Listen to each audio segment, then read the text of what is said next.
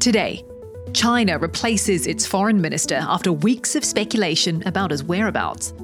Kim Jong-un rolls out the red carpet for Beijing and Moscow. UPS and the Teamsters iron out a deal to avert a massive strike as workers seize the moment in the US. And how Taylor Swift fits into the Fed's decision-making on rates. It's Wednesday, July 26th. This is Reuters World News, with everything you need to know from the front lines in 10 minutes. Every weekday. I'm Kim Vanell in London.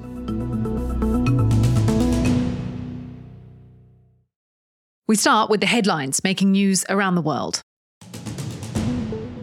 China has abruptly replaced Foreign Minister Qin Gang a month after he disappeared from public view. Beijing had said Qin was off work for health reasons, but no reason has been given for his removal. It caps weeks of speculation about his fate. Qin is being replaced by top diplomat Wang Yi, his predecessor as foreign minister. Russian lawmakers have voted to raise the maximum age at which men can be conscripted. The rise to 30 from 27 expands the pool of trained recruits who could potentially join the war in Ukraine. The teenage son of NBA legend LeBron James has been moved out of intensive care after suffering a cardiac arrest while practicing with the University of Southern California basketball team. A US federal judge has blocked President Joe Biden's new regulation restricting asylum access at the US-Mexico border. The decision upends a key tenet of Biden's plan to deter migration after COVID-era Title 42 restrictions ended in May. The Biden administration has appealed. Harvard is under investigation over whether it racially discriminates by favoring applicants with ties to donors and alumni in its admissions process. The Department of Education has opened the probe after a complaint filed earlier this month by three civil rights groups. They argue that Harvard's preference for legacy undergraduate applicants overwhelmingly benefits white students. A ship carrying 3,000 cars is ablaze off the Dutch coast, killing one person and injuring several others. The Dutch Coast Guard said on its website that the cause of the fire was unknown. Earlier, a Coast Guard spokesman told Reuters the blaze began near an electric car.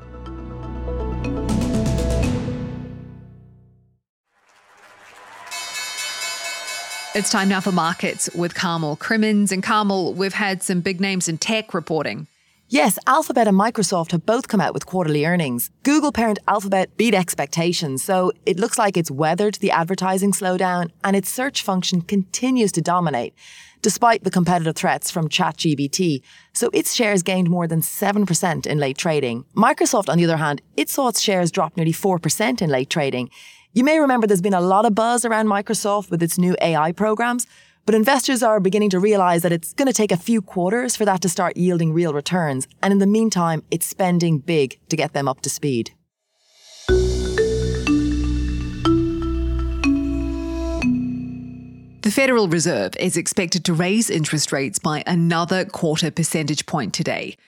It would be the 11th hike from the last 12 policy meetings. So will that be it? And could we even see an interest rate cut on the horizon? We asked our Fed watcher, Howard Schneider. There will not be a rate cut anytime soon. That's given. Regardless, inflation has been doing better and it's getting closer to target. But, you know, the last read on their key metric, the personal consumption expenditures index, was still well over double their 2% target. So they've got more work to do, as they say.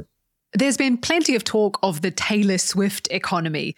The Fed even gave it a shout out last month, pointing to how people are willing to splurge on tickets and flights and hotel rooms for her tour. So how does the Tay-Tay type effect factor into the Fed's decision making? Well, spending in the services side really has been a source of concern for them for almost 2 years now. Remember, there was that big, when everybody was locked down during the pandemic, people were ordering Pelotons and buying used cars for exorbitant prices. All this was on the good side. Well, when things reopened and people could get back in person, there was a lot of what they call revenge spending on services. And to some degree, that continues. However, Taylor Swift aside, and this was a note from the Philly Fed that hotel rooms were booked solid. You look nationally and things are starting to ebb a bit. Meaning that revenge spending is starting to cool off? Yes, retail sales are weakening. There's no question about that, although they remain strong. So this is the soft landing scenario that people will continue to spend because they've got jobs, because they've got income, and wage increases are now really outpacing inflation by some measures. So there's still income flowing, and as long as income is flowing, people will spend. They'll splurge on Taylor Swift. They'll go out to dinner, open table bookings, so the seated diner data still right at 100% of last year. So there's no sign that this is coming to a screeching halt, right? But it is slowing in a way that's probably going to make the Fed a little more comfortable that they are starting to get things in hand.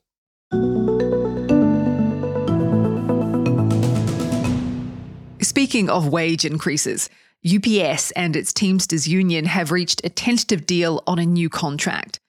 It comes a week ahead of a threatened strike that could have cost the US economy billions and disrupted a quarter of the packages shipped daily.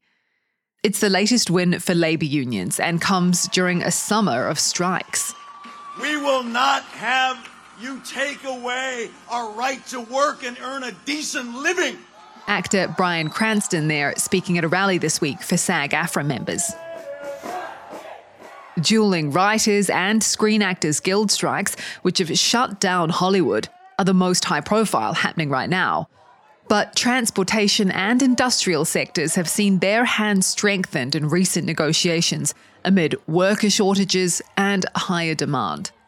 Ahead of the deal, Teamsters president Sean O'Brien noted what gave his workers an upper hand. See, with our members, 340,000 strong, 1.3 million members nationwide, we're in a position of strength and leverage. Leverage is the key word, says Sharon Block, a professor at Harvard Law. But we are at a moment of an unusually tight labor market. And I think that sends a signal to workers that they have an unusual moment of leverage to exercise some power on behalf of what they see as getting a fair deal, having a say.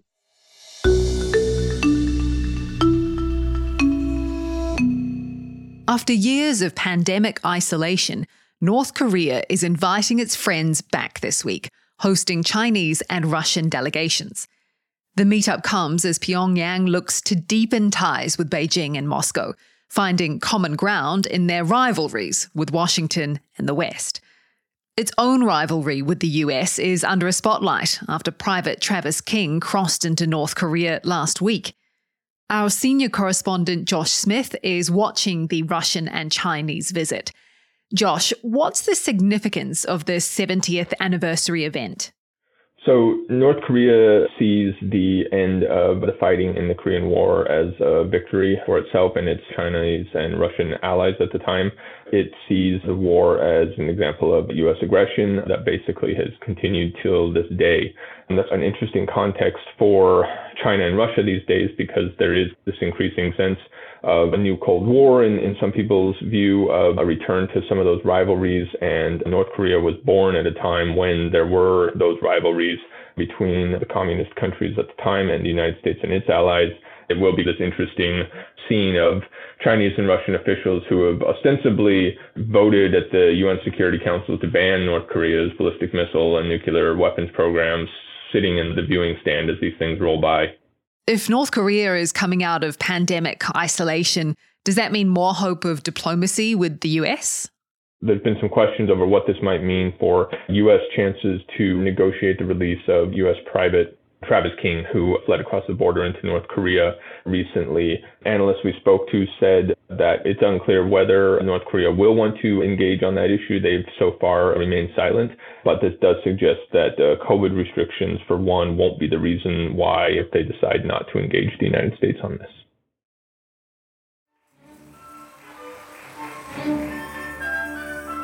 And as Russia tries to export some of its political influence in North Korea, the crown jewel of Russian culture is also hitting the road: Moscow's Bolshoi Ballet. Here performing Don Quixote as they prepared their first overseas tour since the pandemic. And this week they've begun that tour, a week-long residency in Beijing.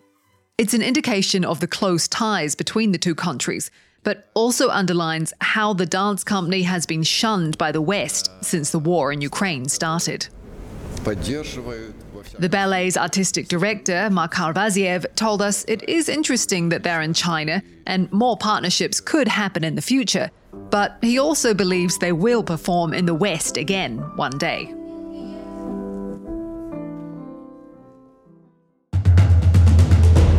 That's it for today's episode of Reuters World News. To make sure you know what's going on in the world, listen in every weekday. And don't forget to subscribe on your favourite podcast player or download the Reuters app.